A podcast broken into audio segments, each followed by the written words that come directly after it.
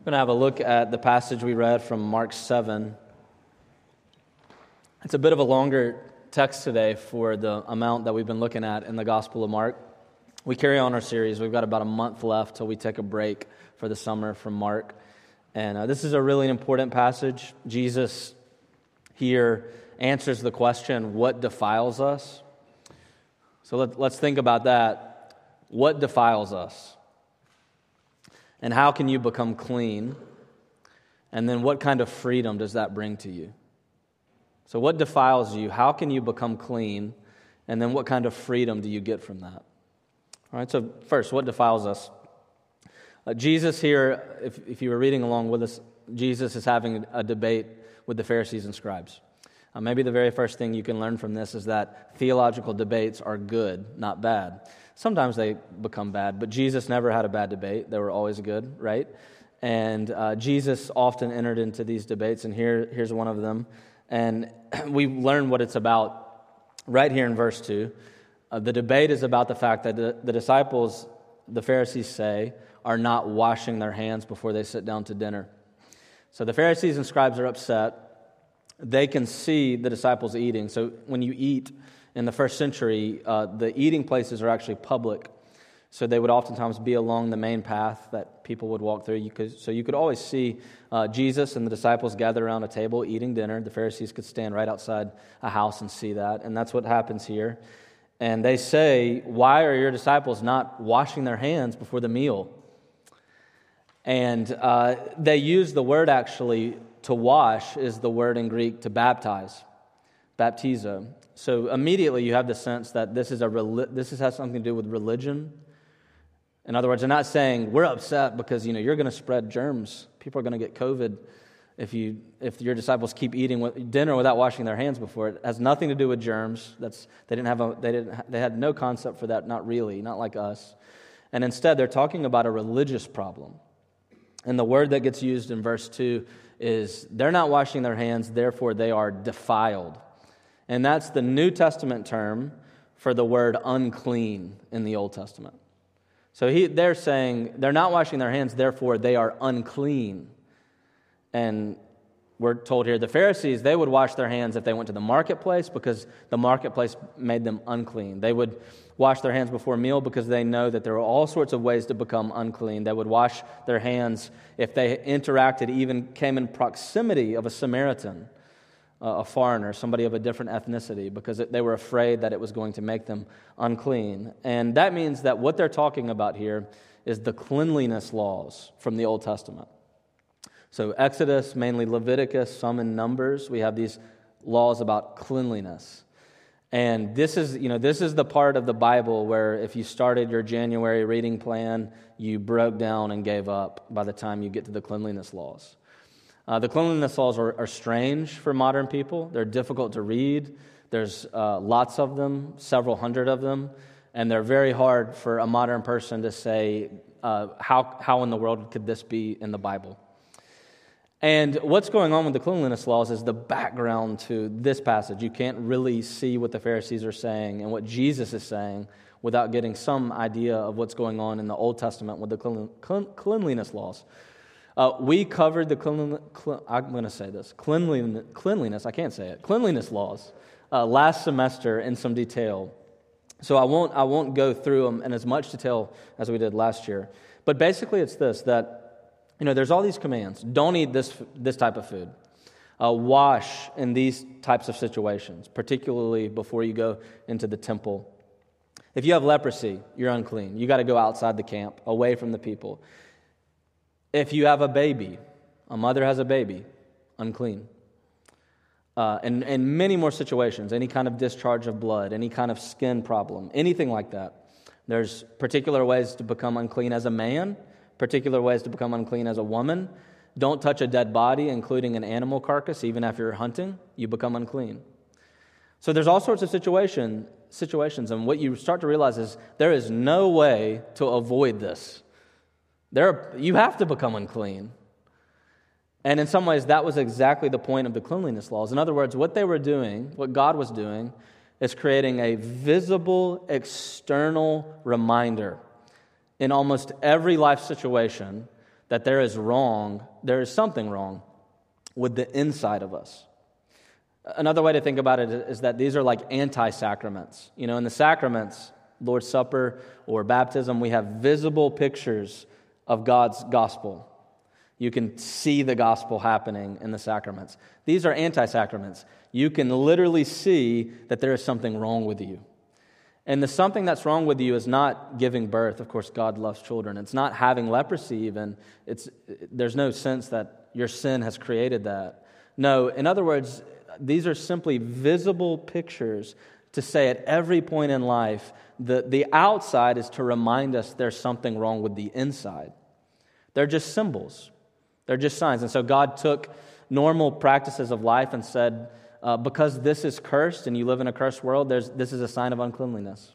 Or he took things that are taboo already in the ancient world, like eating certain type of things. It was already taboo to eat pork, for example. Many, many countries, many nations in the ancient Near East before Israel said, don't eat pork.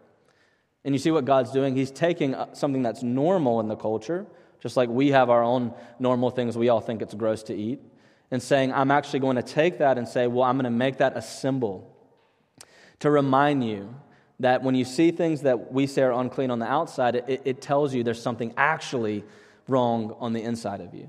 It's just a simple reminder. And if you were unclean, you couldn't go into the temple.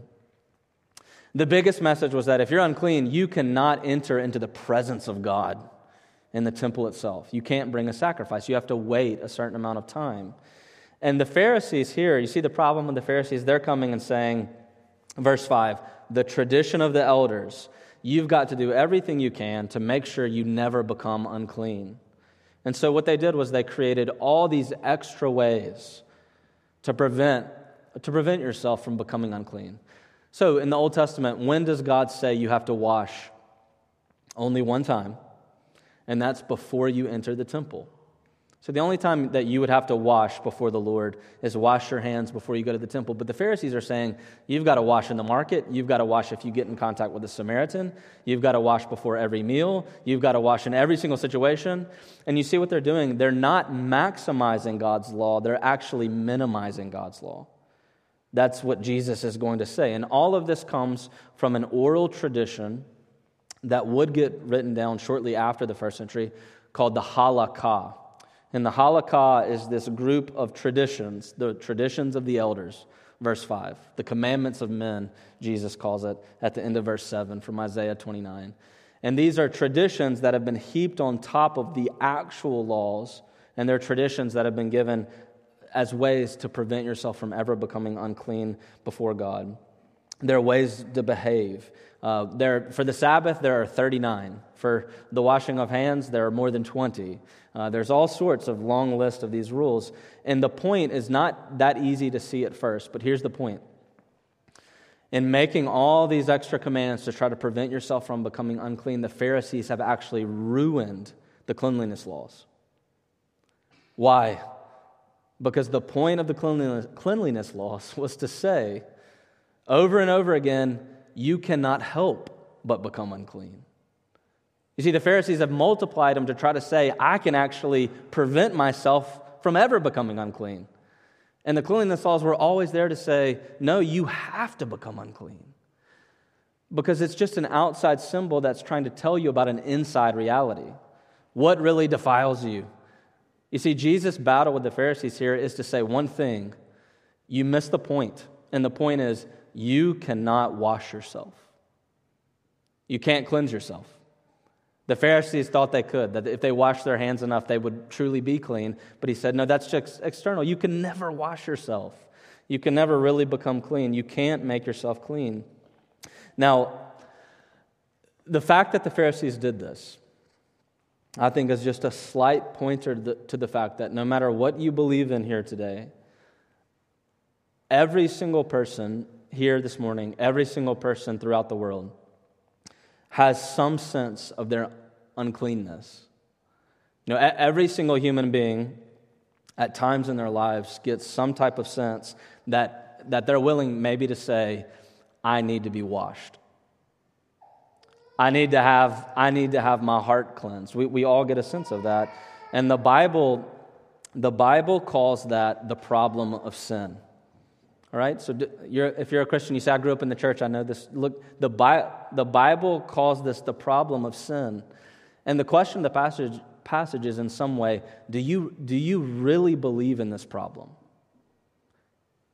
You know, out of all the things that are going on in, in your life right now, in my life right now, the list of problems that you could lay out the money problems and the relational problems and the anxiety and all of it are you really willing to say this morning that your biggest problem is your sin?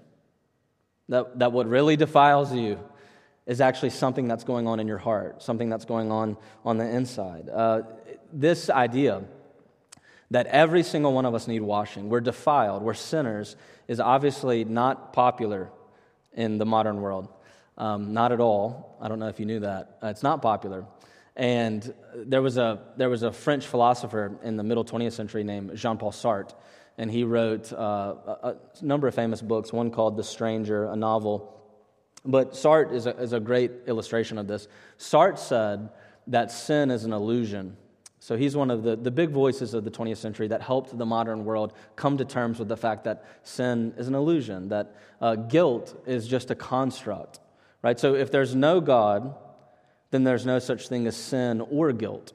You know, guilt, the courtroom type guilt, is something that we've actually constructed from the ground up. But you can't say that it's metaphysically or philosophically real because there's no one above you to actually be guilty before or towards, right? So Sartre said, of course, sin's a construct. Sin is not real, and therefore guilt is not real. But listen, listen to what he also writes. He wrote a really famous book called Being and Nothingness. And it's, it's very philosophical, not fun to read. But this is what he says He says, I am haunted by nothingness. Now, nothingness becomes Sartre's term for what the Christian calls sin. And in one place, he describes it, he says, Nothingness is the sense of having fallen. And this is what he says He says, We are perpetually haunted by nothingness. We're continually brought face to face with the fact that we cannot realize our own ideals. And you see what he's saying? He's saying, I, I, don't believe in sin because I don't believe in God, and therefore there's no such thing as guilt, but I am haunted by the fact that I cannot live up to the ideal that I feel in my heart. He said, I don't believe in sin, but I know I need to be washed. That's what he said. And, you know, Karl Marx, a century before that, he said, I don't believe in sin, I don't believe in God, but I know society needs to be washed. I know that society needs to be cleansed of its problems, of its guilt and shame. And remember what he said. He said, You know, the, the problem is the greed of the rich. And if we could push down the greed of the rich and lift up the lower classes and actually create eventually a classless society, we could wash, we could cleanse society of all, all, all its problems. On the one hand, there's no sin, there's no guilt, there's no reality of any problem at all. It's all a construct, and yet we desperately need society to be washed. Uh, Heather and I were watching a film, a movie a couple weeks ago called The Triangle of Sadness and uh, it won a couple awards at the Cannes Film Festival. And um, it, it's about the uber rich, uh, the point zero zero zero zero zero one percent, not the one percent, but that many zeros before the one percent. And uh, these four or five billionaires uh, couples go on this cruise on a luxury yacht, and uh, I think it's in the Mediterranean, and um, they uh, they, you know, you, you know what they're like. they're, they're abusive. Uh, they, they treat the staff terribly. Um, of course, there are probably some very kind billionaires out there. So, but on this movie, they, they treat the staff terribly. One man made all of his money because he sold uh, grenades and machine guns, you know, to everybody in all the wars. It didn't matter what side. And then the next person became a billionaire because they bought the, the right amount of Bitcoin at just the right time and sold it on. Another one became a billionaire because uh, they have uh, a, a, hundreds of millions of social media followers. And so they, they're a couple that just post pictures of themselves every day. And they all became billionaires. And they're on this luxury yacht. And they uh, treat the staff so poorly, you know, demanding the most ridiculous things, offering the staff Rolexes to, to meet impossible demands, food, foods that aren't even on the boat that they demand, all sorts of things like that. And then everything goes wrong, and the cruise ship takes on water. The power goes out. It hits rocks and, and lands on a deserted island. And there's these three or four billionaire couples and only a few other survivors. And one woman, one of the survivors, she cleaned their toilets on the ship. But she had grown up in the jungles. And on the deserted island with no inhabitants, she knows how to make fire, she knows how to fish, she knows how to capture animals, she knows how to clean meat, she knows how to do everything. And you know what they do? They come to her and they say, I'll give you my Rolex. I'll give you my diamonds. I'll give you everything. I'll, I'll hand over a portion of my company to you. Just teach me how to make a fire. And you know what she does? She abuses them, she enslaves them, she makes ridiculous demands of every single one of them, and she becomes the billionaire. And that's exactly what Marx missed. You see, circumstances are not the problem. And Jesus says it very clearly at the end of the passage in verse 23 all, all evil things come from within. And you see what he's saying? He's saying it's not the things outside us that make us what we are, it's actually the, that the heart is defiled. It's sin, it's what comes from the inside. Jesus gives his own example of this here in the passage. Uh, he says that this, even when we're at trying our best to become clean, to make ourselves clean, this is what we actually do. He says in verses 10 to 13 that uh, the Pharisees had taken this command, the fifth commandment honor your father and your mother. And uh, this command required in the first century and before that that any family take care of the elderly. So, oftentimes, a family might own a piece of land, they might own some crops or an extra house next to them. And if mom and dad uh, became ill, needed help taking care of themselves, couldn't farm the land any longer, then it was your responsibility, of course, honor your father and mother, to take them in, to feed them, to support them, to give them a plot of land for somebody else to work. But the Pharisees, the tradition of the elders, saying that we're, we're washing ourselves, we're making ourselves clean, you know what they did? They said, well, you know what you can do? You can take that plot of land and you can pronounce the word Corban you see that there in verse 11. And that means in Hebrew, I've given this thing to the Lord. And this is basically a deferred gift. So, what you're saying there is, I'm taking this plot of land, I'm taking this house, and I'm dedicating it to ministry. And that meant that when you died, all the money that would come from the crops, that would come from the house, would go straight to the temple, to the ministry of the Lord, to support the priest. And so, what you could do is if you didn't want your mom and dad to get the house, you didn't want your mom and dad to take the crops, you could declare it dedicated to the Lord, Corban, and it would be yours all the way to the point of your death. And then when it died, when you died, it would go to the temple. That way nobody could touch it because it had been dedicated.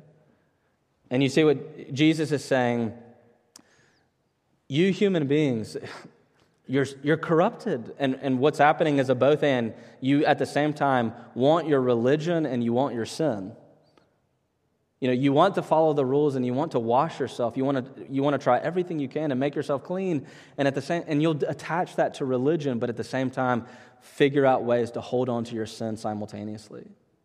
You'll figure out ways, clever ways to wash yourself, but at the same time sin in the very same moment. That's exactly what this law was. Jesus' point, let's move on. Jesus' point is this do, do you believe that today? That, that your biggest problem is your heart? That this list of sins in verse 22, 21, evil thoughts, that, that, that actually comes from within you? Now, the question is how do you become clean? Briefly. And Jesus tells us that too. He tells us that in verse 19. Um, in verse 19, Jesus says at the very end, uh, Mark tells us, he declared all foods clean. Now, what Mark is doing there is saying Jesus declared food to be clean, but only as a summary of the end of all the cleanliness laws. So, in that moment, Jesus, in other words, in declaring all foods are clean, you can eat pork, He's saying all the cleanliness laws are now finished. Now, we have to be careful here because you might think that when he does that, he's minimizing the law. He's saying the cleanliness laws didn't matter that much and now we can put, put them away. But actually, what he's doing is maximizing the law. Remember, the Pharisees minimize it, they think the clean, they can actually obey them when the, the point was exactly the opposite to show that you can't. You can never make yourself clean. But what is Jesus doing? You know, he said, Jesus said, that these laws are going to stand until every jot and tittle is completely fulfilled. Every tiny little bit of it is completely obeyed and fulfilled. And that means that he believes that when he stands right here in their presence and says, All foods are clean, the cleanliness laws are finished, that he is fulfilling the entirety of the law. And the reason he believes that is for two, two reason he that is true is for two, two reasons. And the first is this. This is what he's saying. Remember the cleanliness laws, they're a sign and a symbol. They're saying there is something wrong with your heart, and the biggest issue you have is that your sin has separated you from the presence of the living God. And we have a separation problem. And the the cleanliness laws were there to say to you over and over again you cannot enter God's presence. You have a separation problem, and the only way, the only way that it can be fixed. You know, if, if you can't draw near to God, you, got, you have to hope that God might draw near to you. And, and the reason that Jesus in this moment can say the, the, the laws are finished is because he's saying, You can't come close to God, so I came. You see, he's saying, I fulfilled it. The, pro- the problem was separation, but in other words, he's saying, you know, you want to go to the temple to see God, but you're separated from God by your sin. But today the temple's come to you. I'm the temple. I, Jesus is saying, I'm the temple. I'm standing here right in front of you. It's, not, it's no longer a separation problem. I, I've come to you when you couldn't come to me. Now, the second reason, and one in the final, and one commentator really helped me to see this. He pointed out that um, the background of what's happening here is found in the prophet Zechariah. One symbol, at least, you might say. Chapter 3, Zechariah chapter 3, we have a vision. Uh, Zechariah sees this high priest. Once a year, the high priest would wash himself. Um, the, the, high priest would actually go spend the night, a whole week, in fact, away from his family. And he would uh, do that because he didn't want to become unclean in any way. So anybody that is unclean that you interact with, you become unclean. So he would separate himself, live in his own little shack for a week. But when it came time for the Sabbath day, the Day of Atonement, uh, for the day before the Sabbath, the Day of Atonement, the, the high priest would come out, stand in public, and he would wash himself five times.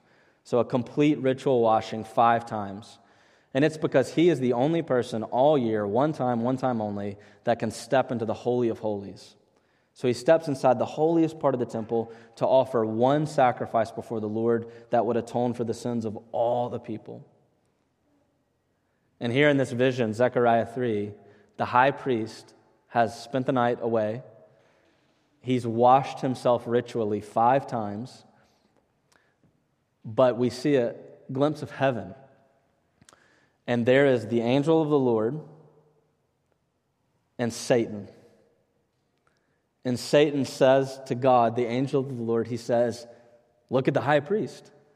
You know, he, he's done all your laws, he's washed himself five times. But look at what he, what, what he really is. And the curtain is pulled back, and what does the high priest look like? He's covered. And he's covered. The, the ESV says he was filthy, but the Hebrew doesn't say filthy. The Hebrew says he was covered in excrement, he was covered in dung, completely from head to toe. You know, he had washed himself, he had done all the cleanliness laws, and there he was. The truth was pulled back, it showed his heart, and he was covered in dung. And Satan says, You see, he's guilty.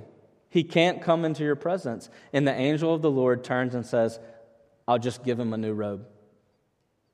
And so in the vision, the angel of the Lord takes off the high priest's robe and he covers him in white, in a white robe. Here we are you, you know that the angel of the Lord in the Old Testament, I can't prove this to you right now, but we've done it before. The angel of the Lord in the Old Testament, you know who he is? He's the Son of God himself. And here we are in the midst of the Gospels, and the, the angel of the Lord, the messenger of the Lord, the Son of God Himself, has come down. And he's, what he's saying when he declares all foods clean, he says, I'm here to give you new clothes. And Jesus Christ, Jesus Christ is saying, You can't wash yourself, but I, have come to wash you. I've come to put a new robe on you. Uh, look, there's a real dan- danger here. Um, Christian friends that have grown up in the church, do not let this be old news to you. You cannot clean yourself, you cannot wash yourself, you cannot get rid of your sin, you cannot push away your defilement. Only Jesus Christ, the angel of the Lord, can wash you. He's the only one that can. And he came to give you new clothes, and so he, he was stripped naked. He, he came to wash your sins away, and so he was bathed in the death of his own blood. Uh, he came to bring you nigh to God. We're going to sing that in a minute. Near to God. And so he was ultimately separated from God.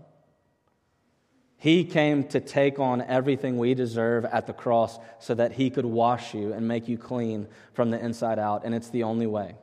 That's the uniqueness of the Christian message. In him, in his price, love and justice met. He loved you so much, and so he took on the justice you deserve in that moment. Now, let me close with this uh, f- food cannot clean, clean you, washing, ritual washing cannot clean you. The five ways, the five ways of Islam cannot clean you. And the eightfold path of the Buddha cannot cleanse you. And the, the 12 part steps, the 12 steps can, cannot ultimately deal with your greatest problem and a classless society cannot cleanse you. And equality and achieving equality cannot cleanse you. Human rights cannot cleanse you. Asceticism cannot cleanse you. Fitness cannot help you. Philanthropy cannot cleanse you. Charity will not cleanse you. Religious rights and any other thing you want to attach to the list cannot help you. Not with the problem of sin. Only Jesus Christ can. Now, let me tell you three freedoms that gives you, and we'll finish. First one is this. If you believe that today, you have, you have freedom from guilt. Uh, Satan, remember, stood before the Lord and said, You see that man? He, he's the best of the land, yet he's still incredibly guilty before you. Uh, when you trust in Jesus Christ, you need to know the very simple but majestic reality that you are truly guilt free before the Lord. Now, some of us here today may, some of us probably do, I know, struggle with guilt and shame from the things that we've done in our life. Some of you struggle today with guilt and shame and a burden that's on your back all the time because of the current issues you have, the addictions maybe, it's either past or present, some of you both. And you need to ask yourself this question today. If Jesus Christ's blood was sufficient for God the Father in heaven to say to you, You are clean, you're guilt free, you are shame free, can you accept that? You know, is that enough for you to say, The burden is gone? the guilt that I, that I feel, the shame that I feel all the time. If God the Father can say the blood of Christ was enough, are you willing to say that about your own guilt and your own shame? You know, you have freedom from guilt in Jesus. Secondly, you have freedom from the commandments of men. Uh, let me ask you maybe you're here today and you're struggling with these ideas. You're saying, I'm not buying, I don't know if I'm sold on the concept of sin. I don't know if I'm sold on the concept of defilement in the way you're describing it. Let me ask you this How can you ever know? How can you ever know if your guilt feelings are real or just a product of the construct that you're living in? You know, if you buy the message of the 20th and 21st century, there is no such thing as guilt. It's a construct from the ground up. But let me ask you Every single one of us has guilt feelings. How can you know which one of those you can trust and which one of those you can't?